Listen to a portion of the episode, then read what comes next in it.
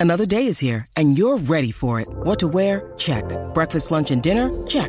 Planning for what's next and how to save for it? That's where Bank of America can help. For your financial to-dos, Bank of America has experts ready to help get you closer to your goals. Get started at one of our local financial centers or 24-7 in our mobile banking app. Find a location near you at bankofamerica.com slash talk to us. What would you like the power to do? Mobile banking requires downloading the app and is only available for select devices. Message and data rates may apply. Bank of America and a member FDIC.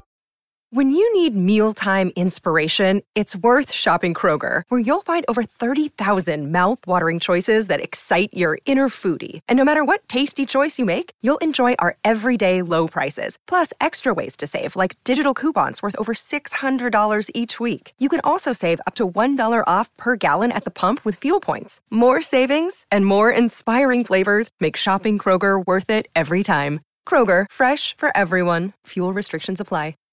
If you can think and speak and write, you are absolutely deadly. Nothing can get in your way. The best thing you can do is teach people to write, because there's no difference between that and thinking.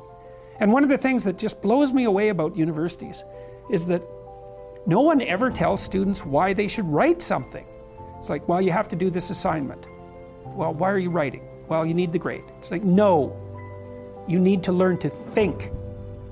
Because thinking makes you act effectively in the world. Thinking makes you win the battles you undertake. And those could be battles for good things. If you can think and speak and write, you are absolutely deadly.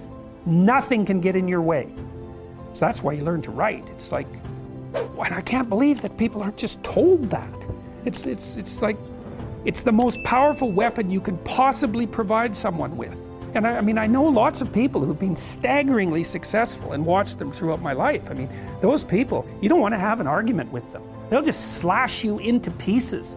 And not in a malevolent way. It's like if you're going to make your point and they're going to make their point, you better have your points organized because otherwise you are going to look like and be an absolute idiot. You are not going to get anywhere.